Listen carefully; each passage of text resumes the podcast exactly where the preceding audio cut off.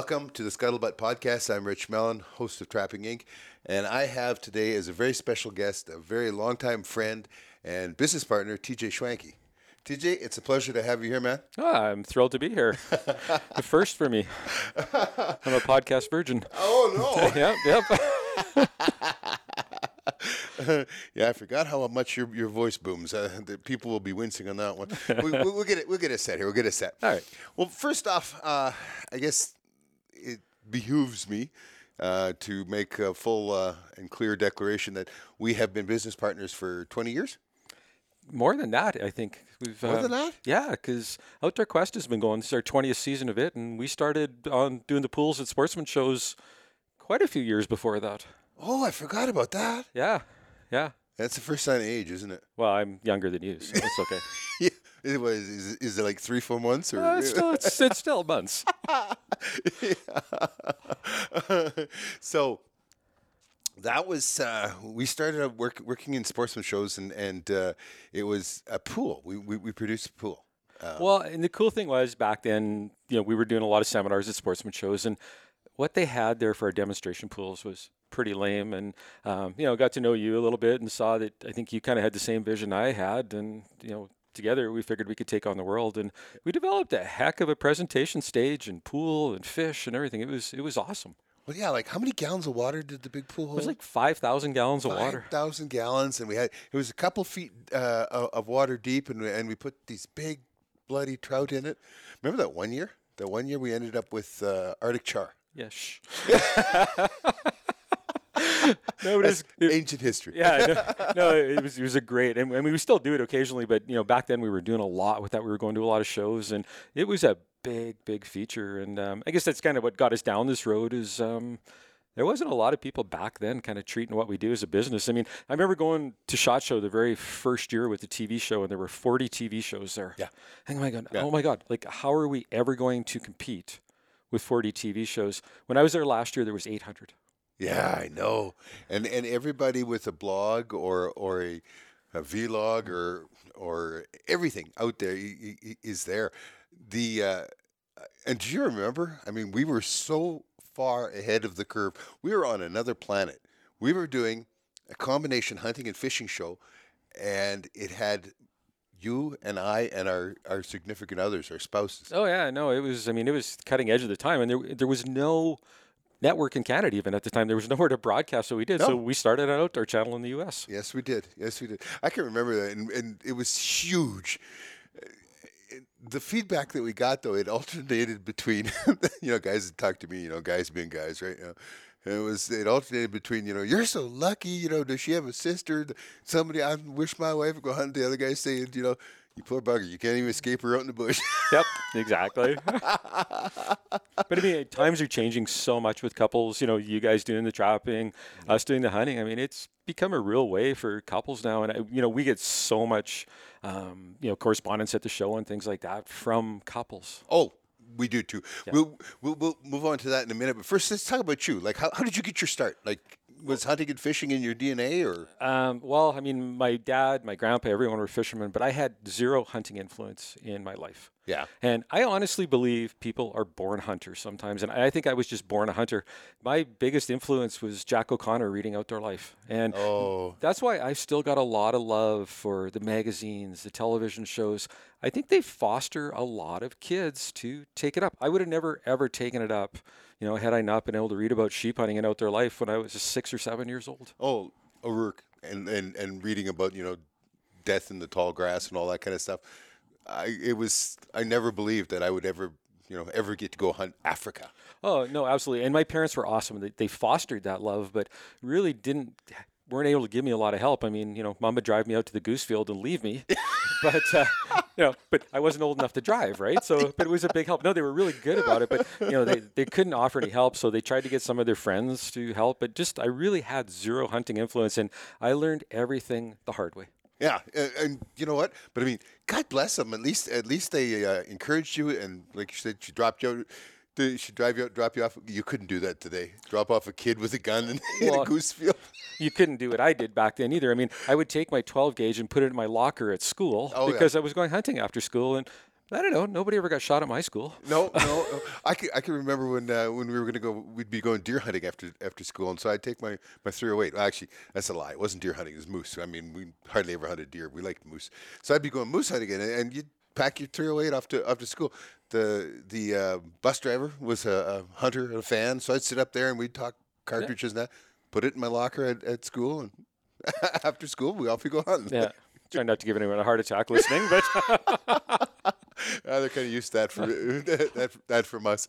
So you, uh, you, you grew in, you, you developed that passion, that love for, for hunting and fishing. I seen, uh, I remember for your 50th birthday, not spoiler alert, he's over 50 now. your mom gave me a bunch of pictures in that, uh, so I could do that uh, DVD for your, for your 50th birthday. I seen you made an attempt at taxidermy. Yeah, And I- you yeah. moved on from that. I did. I did. I, I realized I was good at some things, and I realized I wasn't good at some things. So, yeah, I give you a hard time about that. But I mean, what, what kid hasn't tried that, right? oh no, absolutely. I mean, I took. I can't even remember the course. It was the Advanced Taxidermy School of America or something, and took it online. On the back of a matchbook? Pretty much. Yeah. Yeah. Yeah. Yeah. Yeah, I, I think I had the same thing in knife making. Yeah. Oh, okay. Yeah. Yeah. I had this saw blade, and there was a knife hidden in there somewhere. To this date, it's still hidden. I never, out, no, yeah. no, I never did. I never did get it out of there. so, you uh, grew up, and you're actually a. Uh, you were born in, and you come from Manitoba. Yeah, I was born in Winnipeg. Uh, kind of worked up northern Manitoba for hydro for a while, and came to Alberta um, on a holiday Yeah. and looked at the mountains and said, "That's home." So Yeah. the next year, moved out here. Didn't have a job. Didn't have anything. I just knew I wanted to live near the mountains, and saw some bighorn sheep when we were out then, and just still, you know, going back to O'Connor, Yeah. uh, reading about his sheep hunting and everything, and ah, this is where I was going to live, and I did. That's cool. You live in the shadow of the mountains in Cochrane, Alberta. Yeah, no, absolutely. And you know, it's 45 minute drive. I'm putting a backpack on and sheep hunting, and even at my advanced age, I can still get up those mountains. I tell you what, you know, getting old ain't for wussies. no, it's sure not. It's better than the alternative, though. Yeah, yeah, yeah. Yeah, yeah, The dirt in the face stuff. Yeah, Yeah. yeah. so, uh, your partner in crime. Oh, Vanessa, she's awesome. So when I met Vanessa, she had never hunted, killed anything, like not a gopher, nothing. So she's like, I want to go hunting. I'm like, ah, I don't know if I really like, you know, the guys want to go hunting and everything else. I'm like, I don't know. So I made it really hard for him. Like, okay, you're gonna have to take your hunter safety. You're gonna have to get your pal. There's a whole lot of, you know, hoops to jump through. Well, a week later, she jumped through all the hoops. Oh yeah, she's she's she's a, a check mark in the box lady. yeah, no, and it, I do believe people are born hunters, and I've said that. And I think she's another one. Um, you know, she just never had that opportunity at all as a child. But man, the second she got a taste of it, and you know, she doesn't come hunting with me. I more often go hunting with her.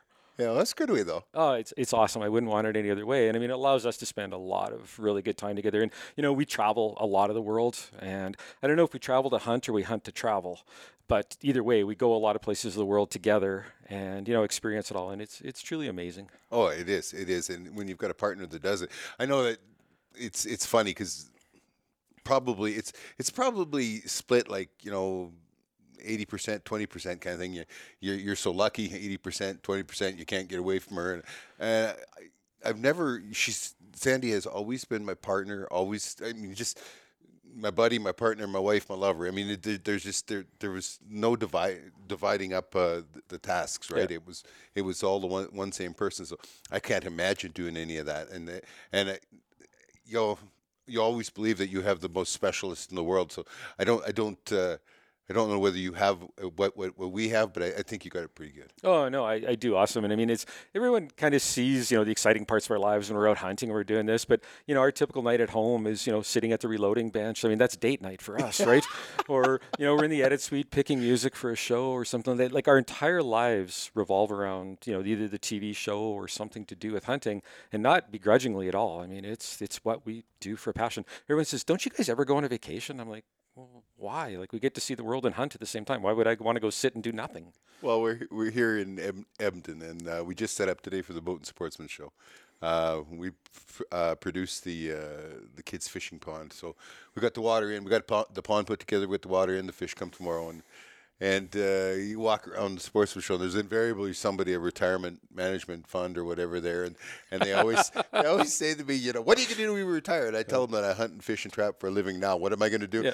And they, they quit talking. Yeah, they, it's don't want to talk to me. Oh, I know, and I, that's what I keep telling people. You know, we're, we're kind of getting to that age now where a lot of people around us are retiring, Yeah. and thinking about retiring. And that's the last thing on my mind. Somebody asked me the other day, you know, how many more years are you going to do Outdoor Quest? I'm like, I don't know. Hopefully another 20, 25. Yeah. Yeah. Yeah. I mean, I don't see my life without it.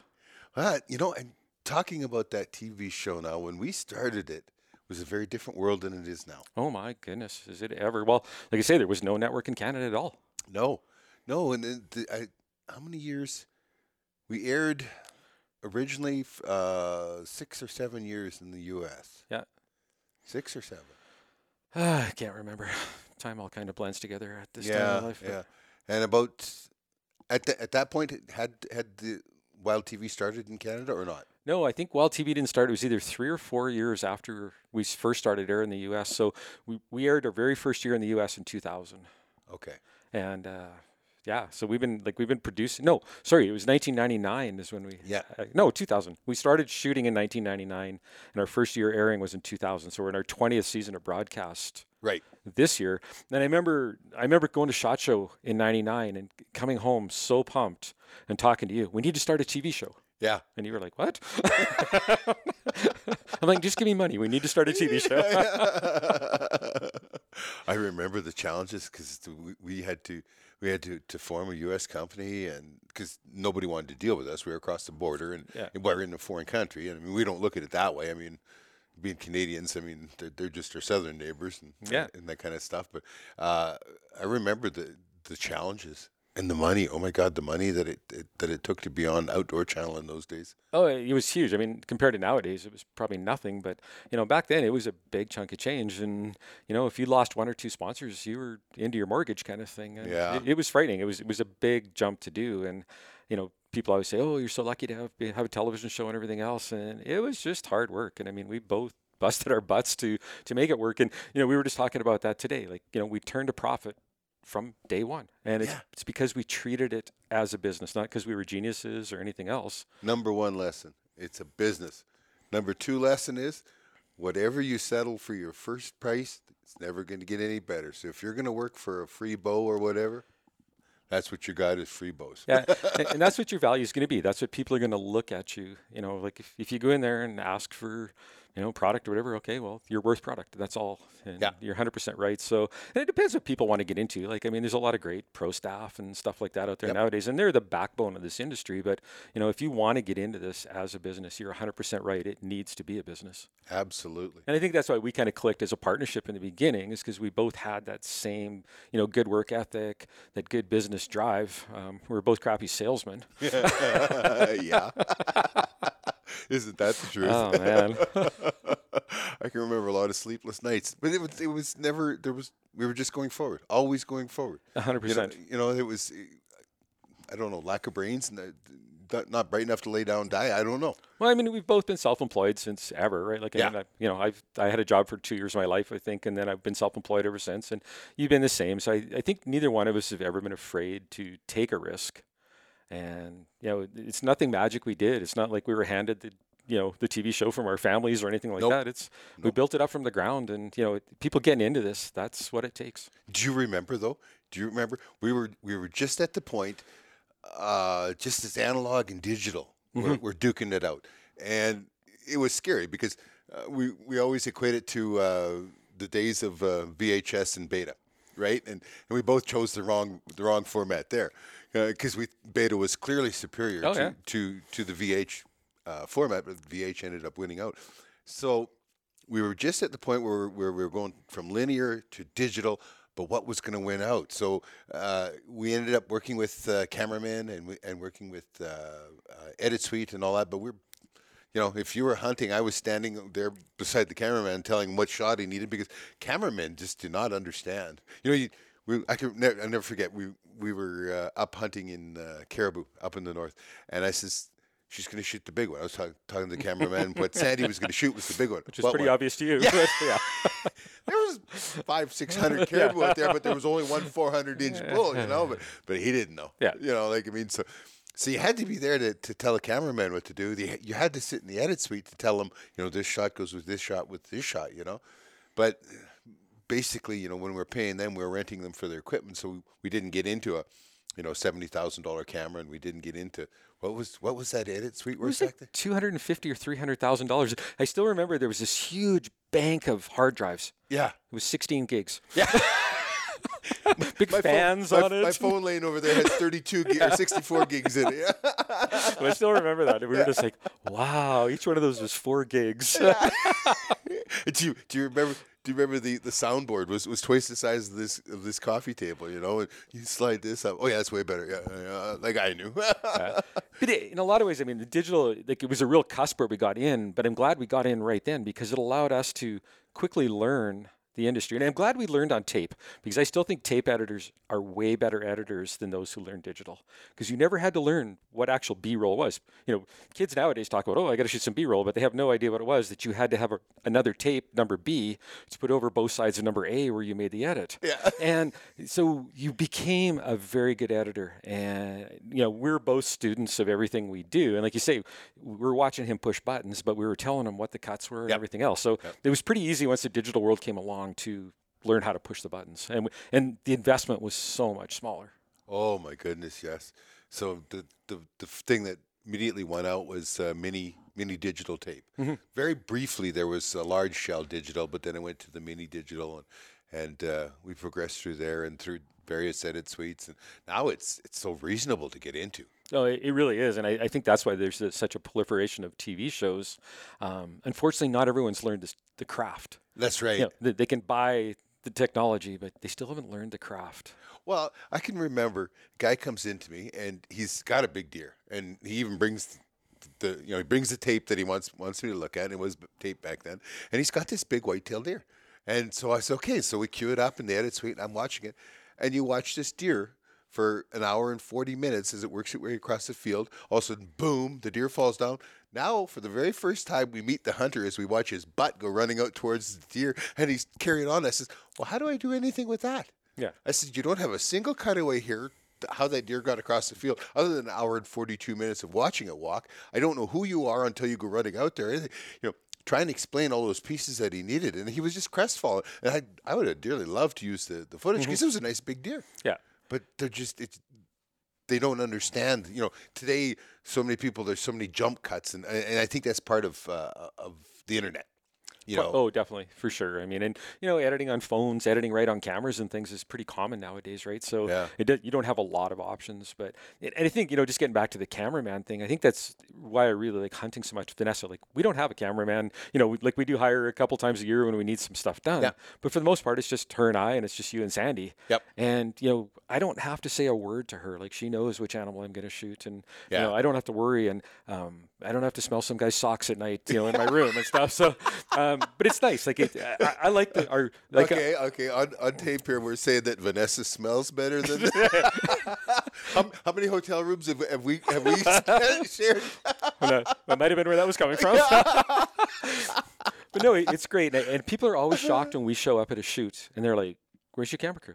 We're like, "Well, we're here." Like, Yeah. she films, I hunt. Uh, you know, she hunts, I film, and it's such a good union. And there's just, you know, there's so much left unsaid that it just happens.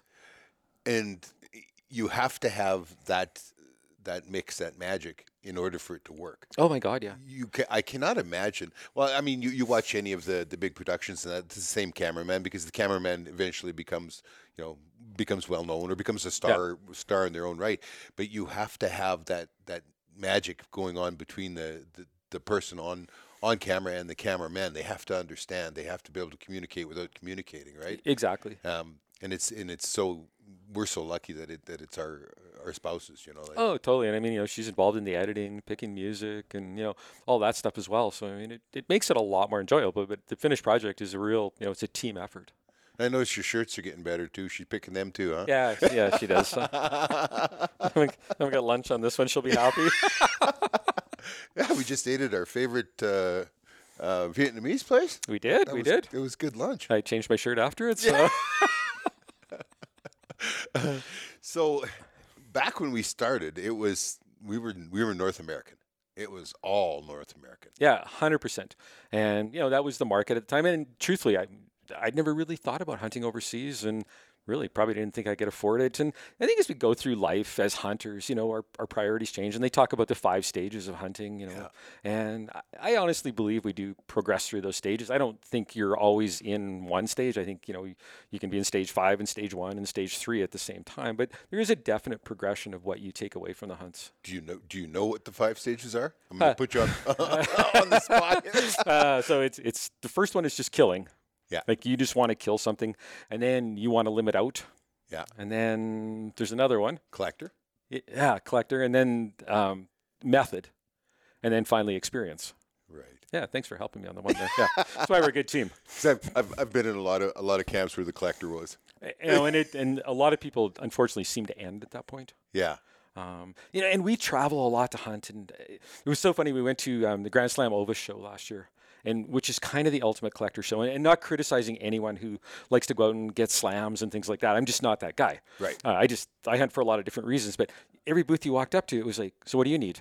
Yeah. I'm like, a good experience, you know. But it was kind of the wrong answer, right? Like, so it was it was kind of funny, but you know, thank God we have those people too. It, it kind of drives our industry, and I'm the last one in the world to ever judge anyone of why they hunt, as long as they're doing it ethically, legally, kind of thing. But um, Absolutely. you know, for me, it's I just really like the adventure. Um, you know, just seeing the new places, the new cultures, and I guess that comes with being an old guy too, right? Like, there's not much I haven't seen and done in Alberta 54 times. Well, part of it though is is that the world the world kind of moved on, and, and it and it became so with more people coming to Alberta, and that you, you there just wasn't as much opportunity. We could no longer get enough tags. Well, to- yeah, you're 100% right. Like, there's not even a, a general moose tag for a rifle hunter in the province anymore. no. So that's the point we're at now. So, I mean, that's another really valid point. And I love to hunt. Oh, I'm not going to quit hunting just because I can't get tags here or so. I mean, I still I love hunting Alberta. It's still my favorite place to hunt, and you know, the bulk of September through November we're spent in Alberta. But you're right, I I don't get enough opportunity here anymore. I draw a mule deer tag every nine years. I draw a moose Yeah. tag every seven or eight years. So Yeah, you know, exactly. antelope's probably going to be 20 years. I mean, you can kill lots and lots of bear, but Yeah. so, uh, uh, what? A couple years ago, um, Sandy and I uh, took on Trapping Inc. full time. Yep. And you guys took on uh, Outdoor Quest full time. Yep. And now you've you've rebranded a little bit, made it your own. What what what would you say the focus of, of your, your show is? I think more the adventure of the hunt. Um, you know, the kill is, I wouldn't say it's secondary. It's always going to be part of the hunt. We hunt ultimately to kill. And it really bothers me when people say, oh, the kill isn't important. You know what? It is. That's what, Absolutely. that's what defines the hunt. Like if if you're not going to kill, you're not hunting. But it's not the most important thing. It's it's getting to the hunt. It's e- experiencing everything, and I think that's why we've become such travel bugs. It's it's so cool going to Africa and being like six years old again. You know, what's that bug? What's that animal? I love that, right? And it's You sound like you've traveled with me. With me, it's vines. what vine is that? What, my, what drives my wife crazy? Drives everybody else around me crazy too. But I don't know what I got this thing about vines. We were we were turkey hunting in, in Pennsylvania, and they have grape, wild grape. Uh, vines everywhere, right? And lots of places they're, they're, they're very substantial, and they'll be hanging off a big oak tree or whatever, and, and they'd swing out off them over the hillside. Now, you know, Pennsylvania is fairly hilly and rocky.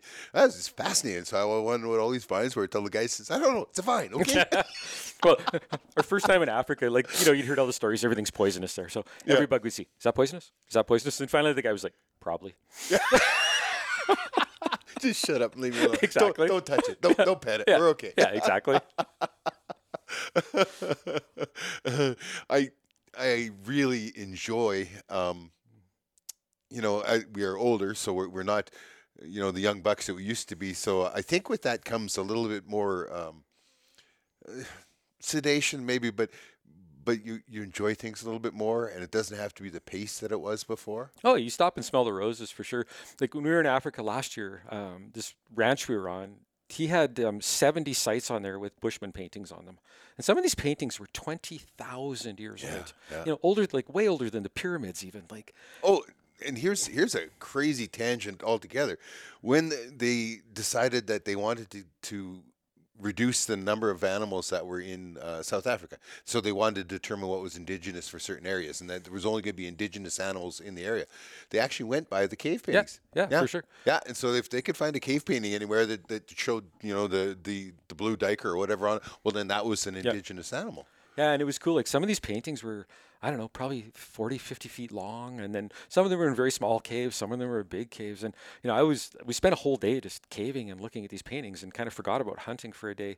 Like to me, that was just so precious. Like who has seen 20,000 year old paintings in their life? I know, and they have so much of it, and you were allowed to walk in, and you could have touched it. I imagine if Oh, you wanted to. yeah. and, You know, like Like it wasn't, yeah, it wasn't cordoned off. It wasn't, you know, there was no, like most people probably didn't know about it. I think they were documented, but there was no visitor site there or anything. so. You uh, you focus on on the travel, the adventure hunting. Uh, what are the biggest challenges in that? I think not being an expert. Yeah. Um, and I always say, and, and this is when people go on their first hunt abroad, like whether it's Africa, New Zealand, whatever, that's the time in their life when they're the biggest expert. And after you've been there four or five, and like we're just going on our 10th trip to Africa, and I realize now, like, how little I know. And, and I think that comes back to just stopping and smelling the roses. We always want to make everything North American.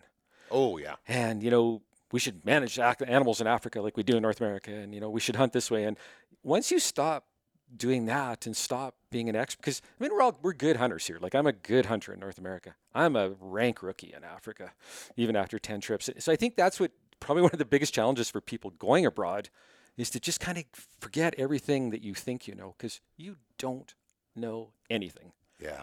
Yeah. And just take it in. Oh, absolutely. The logistics were, you know, they're, they're not as, as challenging as everybody believes. Uh, you know, you, you can hunt with their guns or hunt with your own guns.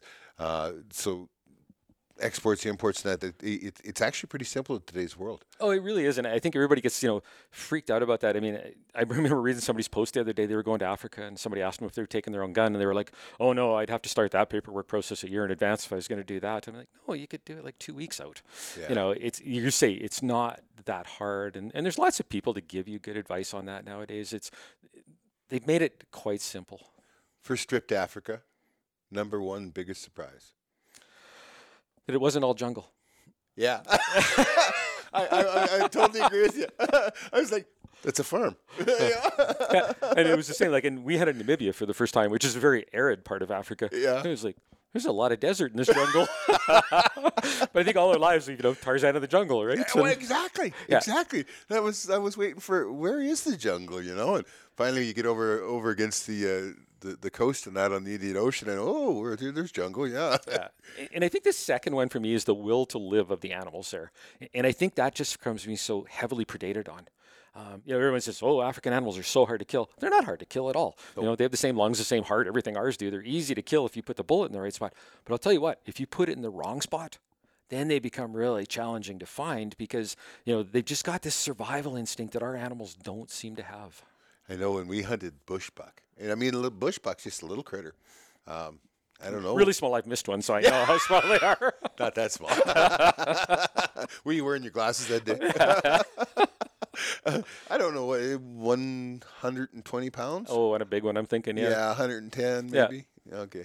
Anyway, um, anybody that hunts them seriously, I mean, everybody over there, all, every PH has one or 12 Jack Russells, right? And uh, every one of them has a, a gouge or a scar or, or a rip in it from a from a bush buck. Oh, and there's lots of hunters that have gouges and scrapes in them too from bushbucks. They're incredibly like you know, violent little animals. And they- they- they're a lot like whitetail in, in, in the ways that, you know, they go where they want to. Uh, um, fences don't hold them or any of the, Yeah. any of that kind of stuff. Uh, they're you hunt them usually on those shoulder like they like to get out in the morning in the in that shoulder period where when the sun is first starting to get warm and then towards evening you know that kind of stuff I've, I found a lot of similarities that way Yeah. but they say that was the biggest thing that our RPH was going on and on and on about was make sure you killed it because he didn't want to go have to go in after it right Yeah. and I'm thinking like really I mean you know it's a little critter like Yeah, that exactly. Yeah. but then uh, you notice that one dog has got its hip stitch back on, and Yeah. another guy's got a rip down his, and it's all from from bushbuck. Yeah. And I think the cool thing is when you go to Africa, you learn so much, and everyone goes like, "Why do you keep going back?" And I'm going because we discover something new every time.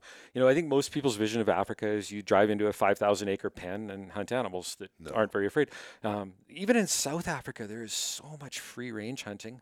Um, we're going back this year. We're hunting sheep in 8,000 foot mountains. I think you're going to the, one of the same places. Yes. Yep. Um, so who thinks there's 8,000 foot mountains in Africa to start with? I mean, it gets minus 20 in the wintertime there, and we're going in the winter.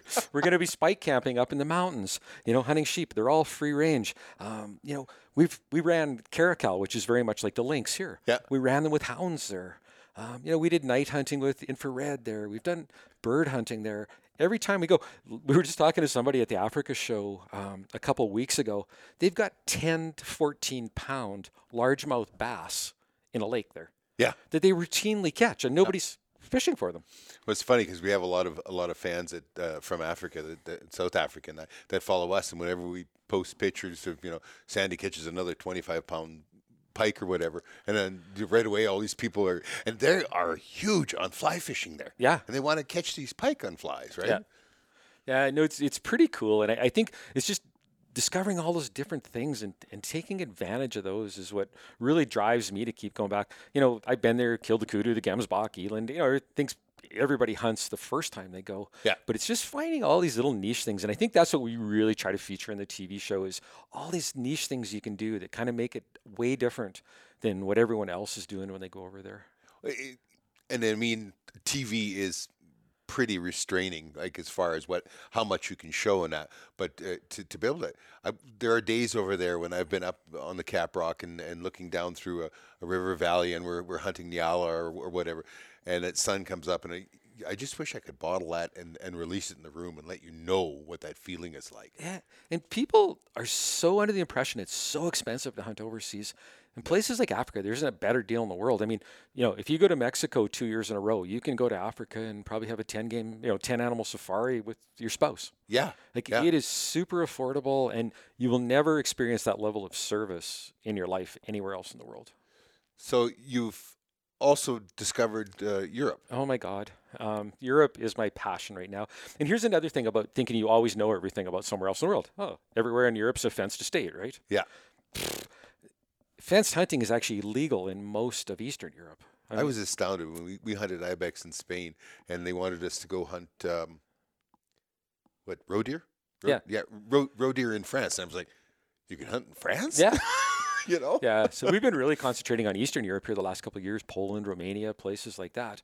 Um, it's still the Wild West. Like I mean, hunting hunting's a big tradition there. Like hunting is big there, but foreign hunters coming to hunt there is so new. When you take Romania, I mean, Ceausescu was a dictator there till '89. Yeah. So I mean, it's a young, young country. So we hunted a place there called the Plains of Sacador. And the Plains of Sacador, it's, it's kind of a big V shape. It's about 10 kilometers on the sides and about 10 kilometers at the bottom. And it kind of goes up into all this timber. So for most of the years, there's maybe, th- or most of the year, there's probably like three or 400 fallow deer on these plains. Right. When the rut comes, there's three to 4,000 fallow deer move onto these plains to rut for about a month and a half, and then they all leave again. And I remember the first morning, and if you've ever hunted fallow deer before, you know how vocal they are, how Yeah. aggressive they fight, Yeah. and everything. So we climb up into this high seat just to start getting some video. And as the sun's starting to come up, it's just croak, croak, croak, croak, croak, crash, crash, crash. And it was just like the curtain lifting on this play. And it was just all of a sudden, it was a sea of bucks. And there was a lot of the bucks had moved in yet, but the does hadn't showed up in the big numbers yet. Yeah. So there was all this fighting and interaction. It was probably one of the most amazing mornings I've ever had in my life as a hunter. They're they're an amazing animal. They're, they're roughly a little bigger than a whitetail. Probably smaller, actually. Smaller. Yeah, I'd put them in that 150 to you know 175 pound range, like probably like a doe whitetail, like Okay, a big well, buck. Yeah.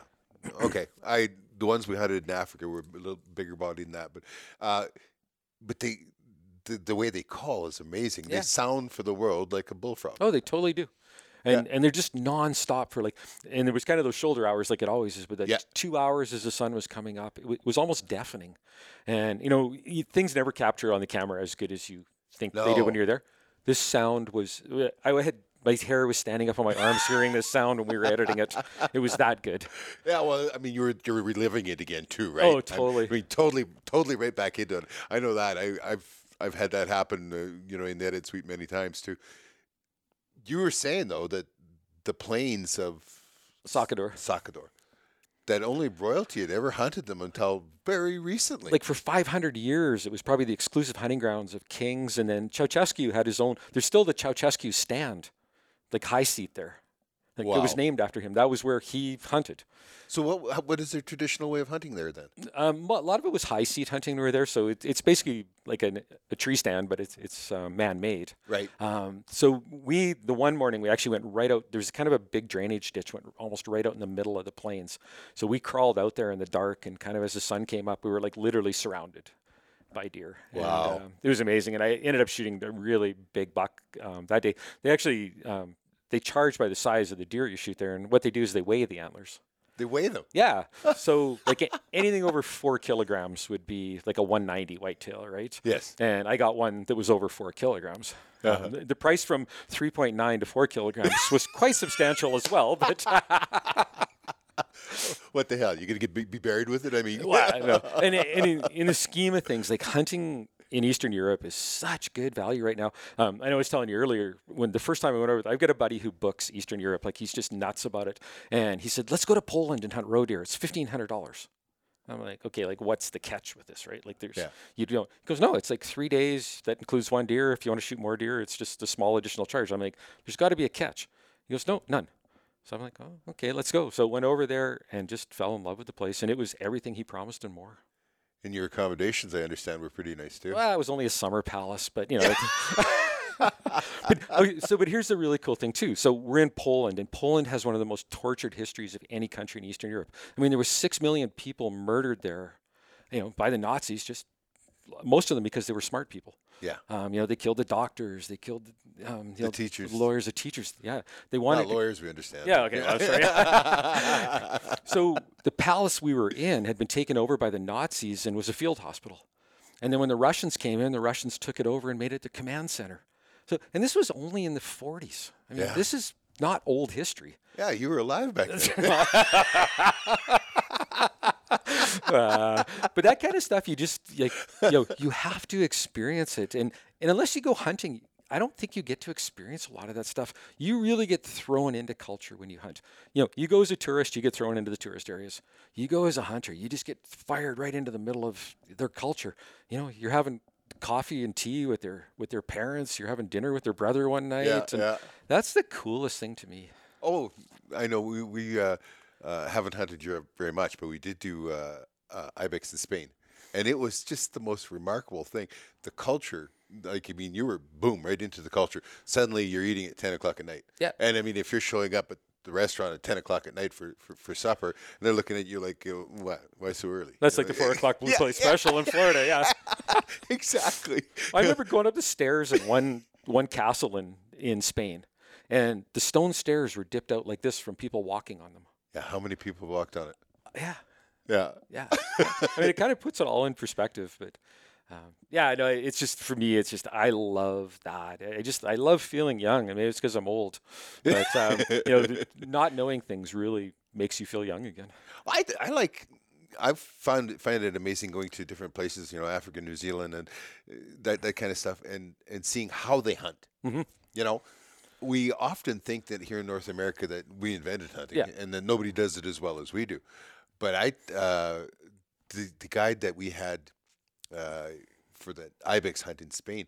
Now, the, the fellow we were that, that owned the company and all that spoke English very very well, but he wasn't uh, of a, a build or a stature that could climb up the mountains to hunt with us. So we A we're little portly was he?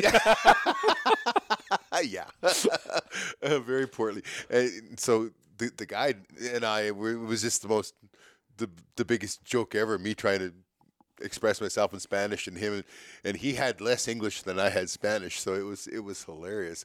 But to watch him and, and what was important in that, I mean, it was it was a big a big learning because I was keying on him so hard because I I couldn't talk to him. So I had to watch what he was doing in that and watching what was important. That's that's a, a big learning curve. Well, and I, I remember when I shot my water buck in South Africa was probably one of the biggest epiphanies for me, like how dumb I was as a hunter.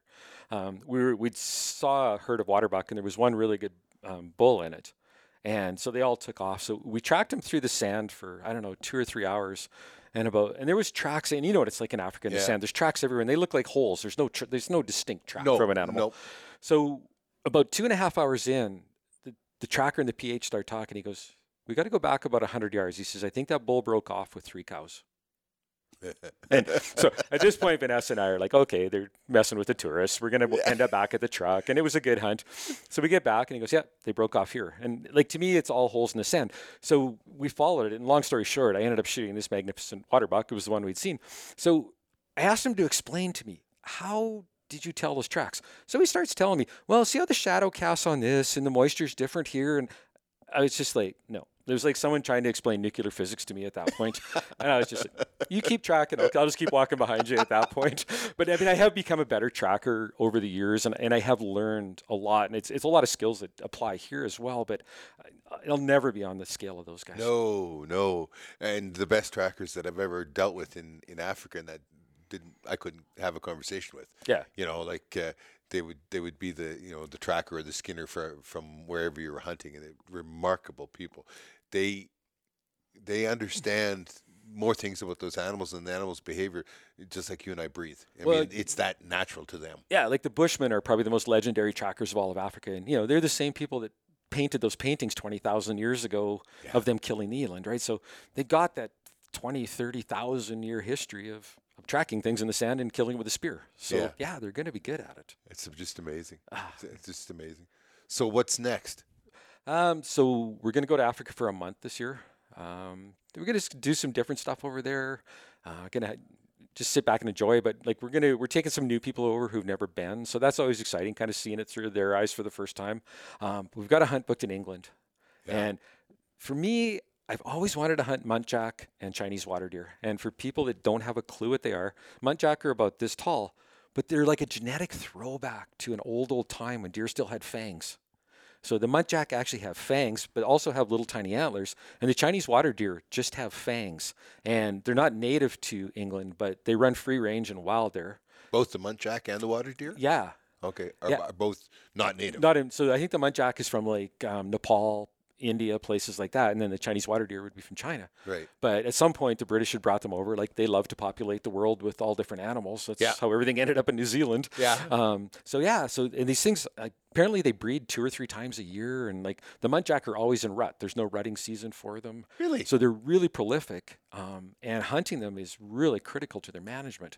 So, and I don't know why. I've just been fascinated by this genetic throwback. Like these are these are dinosaur deer, right? Yeah, And yeah. just to go hunt something like that to me is so cool. So, of course, a buddy of mine was over there about uh, a month ago, and he got back and was just going on with the stories. So I got a hold of the outfitter he was with, and we're going next year. Well, cool. Yeah, and we'll do lots of hunting in Alberta. I mean, I still have a passion for the mountains. Um, I still love hunting sheep, and you know, we do a lot of backpacking in the mountains still. I just bought a new pack today.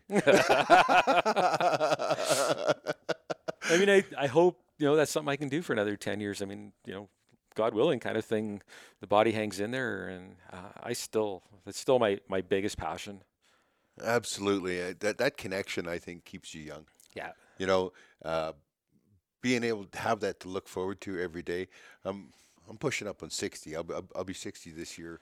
I think the day What? after we get back from Africa. Well, you're an old guy. Holy. Yeah, yeah, yeah. You, you're 59 and three quarters. a quarter. but you know, i it's. I, I look at people. You know, we, we just spent the last last weekend. We were at the Wild Sheep Show here in Alberta, and I'm talking to guys, and this one guy saying, oh, "He's getting too old for that." And I asked him, "How old are you?" And he said, "Well, he was 57. He was he was too old to hunt sheep anymore." I was like, "I didn't say nothing." No, so maybe he's the bright one. I don't know. Maybe. but you know, if I didn't hunt sheep, I'd be like that portly guy in Spain you were talking about, right? That couldn't. I mean, that's what literally keeps me in shape and keeps me working all the time. Is that drive that I, I really want to hunt sheep. I'm kind of looking at maybe doing a blue sheep hunt in Nepal here in the next year or two. oh wow. Um, yeah, I've, I've got a few things that I still want to do, and you know, there's still really physical hunts. Yeah, yeah. I am I'm I'm very much I, I'm I'm enjoying it a lot more. Um, I, I'm taking a much slower pace at it than than I have. Uh, there was a time. I mean, when we were at our peak, probably oh, 10 years ago in the show, uh, we had a couple years there where we were two or three hunts per per half hour. That's a lot of animals. Oh yeah, That's a lot of animals. And when the four of us were doing it, it was it was easier because we had four of us hunting. But now it's just Vanessa and I trying to get 13 shows filled. That's that's the thing that people don't understand. What what what, what what's your number one piece of advice? Somebody comes up to you and want and wants to uh, uh, have a TV show. Uh, get a good job first. Yeah. no, I, I mean, I say that in jest, but I also mean it seriously. It's not. You can't decide I want to have a TV show tomorrow. Um, you know, you and I both had good jobs. Yeah. Yeah. And you know, we had flexible jobs that made us enough money that gave us time to slowly kind of morph into this business. Um, you just can't decide you're going to do it. I see so many, we've seen so many one or two year wonders show up. You know, I'm going to do a TV show. So, you know, of course their first year is awesome. They've had three or four years to shoot it. Yeah, they and they don't understand that. Yeah. So second year comes along and it's like, holy man, I need a minimum of 13 hunts. Yep. Uh, that's somebody, you know, 13 episodes makes up a, a series. Yep. So now I need a minimum 13 animals, and you know it could be a couple more if a couple. Is, you try and do that in Alberta. Like we get so many people saying, "Geez, I wish you did more stuff in North America," and I'm like, "Yeah, I wish we did too." But you know, we only get so many tags, and we're not 100% successful. We're hunting wild animals like everybody else. On a good year, you know, we'll kill six or eight animals in North America. That's still only half the shows. Yeah. We need so it's just kind of people need to open their minds a little bit. So either bring in a lot of pro staff and guys hunting for the TV show, or you know you have to travel. Absolutely, absolutely. And it, and, and as far as as the business side of it all goes, is is that you have to make sure that you have a value, and that value is uh, to your sponsor. Oh, absolutely. And sponsors drive this industry. And, you know, and I, I some things irritate me. And I, I promised you I wouldn't get off on an irritation tangent, but I'm going to. Here we go. So I hate when people like, you know, somebody will ask a question online about a Zeiss scope or something, and I'll, you know, I'll tell them because it's what I use. I know it. I'm yep. not talking about it because it's my sponsor. It's because what I use every day. I'm intimately familiar with it. But like, oh, you're just talking about this because you're sponsor. No, I'm not. And we've been pretty true to that, even from the Absolutely. day we started. Um, pretty much every sponsor that I have on the TV show right now is a product I used for a year or two before I agreed to bring yep. them on as a sponsor.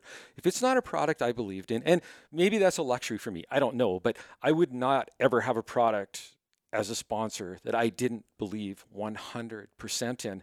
And I don't have those products because they pay me money. I have products because I believe in that product, I use that product, and I endorse that product. And yes, the money does help pay the bills, but that's not the first criteria in choosing a sponsor. A lot of people don't understand that. And I, I am, I'm like this. Like, I mean, we've done it now. We're doing it for 20 years. I can't take the time to pretend. No. And that's what it would amount to, you know. If I'm wearing a pair of boots or, or using a, a scope or, or whatever, it has to be the real deal because I'm going to use it every day, every day, every day. When when you're doing a, a sheep hunt or whatever, it isn't like you can just pretend what you're using because you you the TV product that, that comes out of the sheep hunt, you might have a dozen days there um, over three trips or whatever, and you know different clothing, different different all that that kind of stuff. It has to be the same thing in your hand all the time, right? Oh, totally. You, you can't pretend. No, when you can't pretend, but you also rely on it. Absolutely rely on it. I, you know, like the the, the Argo that, that that we use in trapping, the, the, the gear that we use in trapping, and on on the show. That stuff is is just every day for me. I don't even we've had offers from stuff that I didn't think was uh, would fill the bill, and I don't even want to try because I know that this gets the job done, well, whether I am sponsored by it or not. Or yeah, not. well, I know when you and I were doing the show, like we turned people down who wanted to give us money.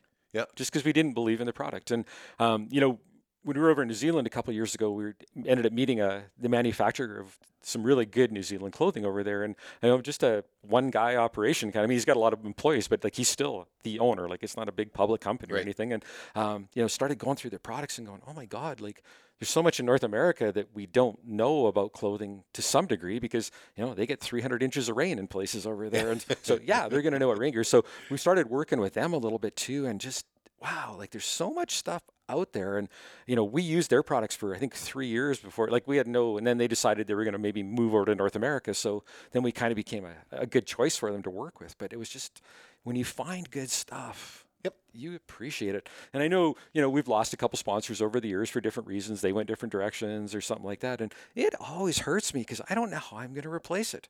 Well, like, I loved it. that that that's just it. You don't want to replace it, exactly. you know, like, because you're you're so familiar with it. And you're you're you're so used to it. You don't want to learn something else. There's there's been a couple that you just walk away and that that that segment just stays open because you don't want to. Yeah, I'll, I'll just keep using. I'll just keep using it. Yeah, you using even though though you're no longer sponsored by it. Yeah. Well, bud, it has been a pleasure. It's always a good time. I, Oh, well, and I was going to say, speaking of good times, we've never been thrown out of a bar or a hotel for a fight, but we have maybe been thrown out of one or two for laughing too hard a couple times, if you recall. what was it? Driftpile? No. What, what was it? What was the place called? Uh, She cut us off after one beer. yeah, because we were laughing too much. She thought we were just drunk as could be, and it's like, no, ma'am, this is just Yeah, us. we've had hotel security show up a couple times to shut the party down. And It's just us talking about the day. no, I want to thank you for having me here. It's been awesome, and uh, yeah, It's our, our, our pleasure. It, it's been a, a long time coming. We've uh, uh, well, we just started this this podcast so recently, but it's it's great to be able to talk to everybody. You know, we there's so many different facets, not even just of the outdoors, just just of, of life that we want to talk with people. But I enjoy having these conversations, and people enjoy listening to them. So yeah, we've all got something in common. absolutely. Yeah. Hope you've enjoyed it. We've certainly enjoyed uh, talking with you, bringing it to you, and maybe we'll see you out in the line.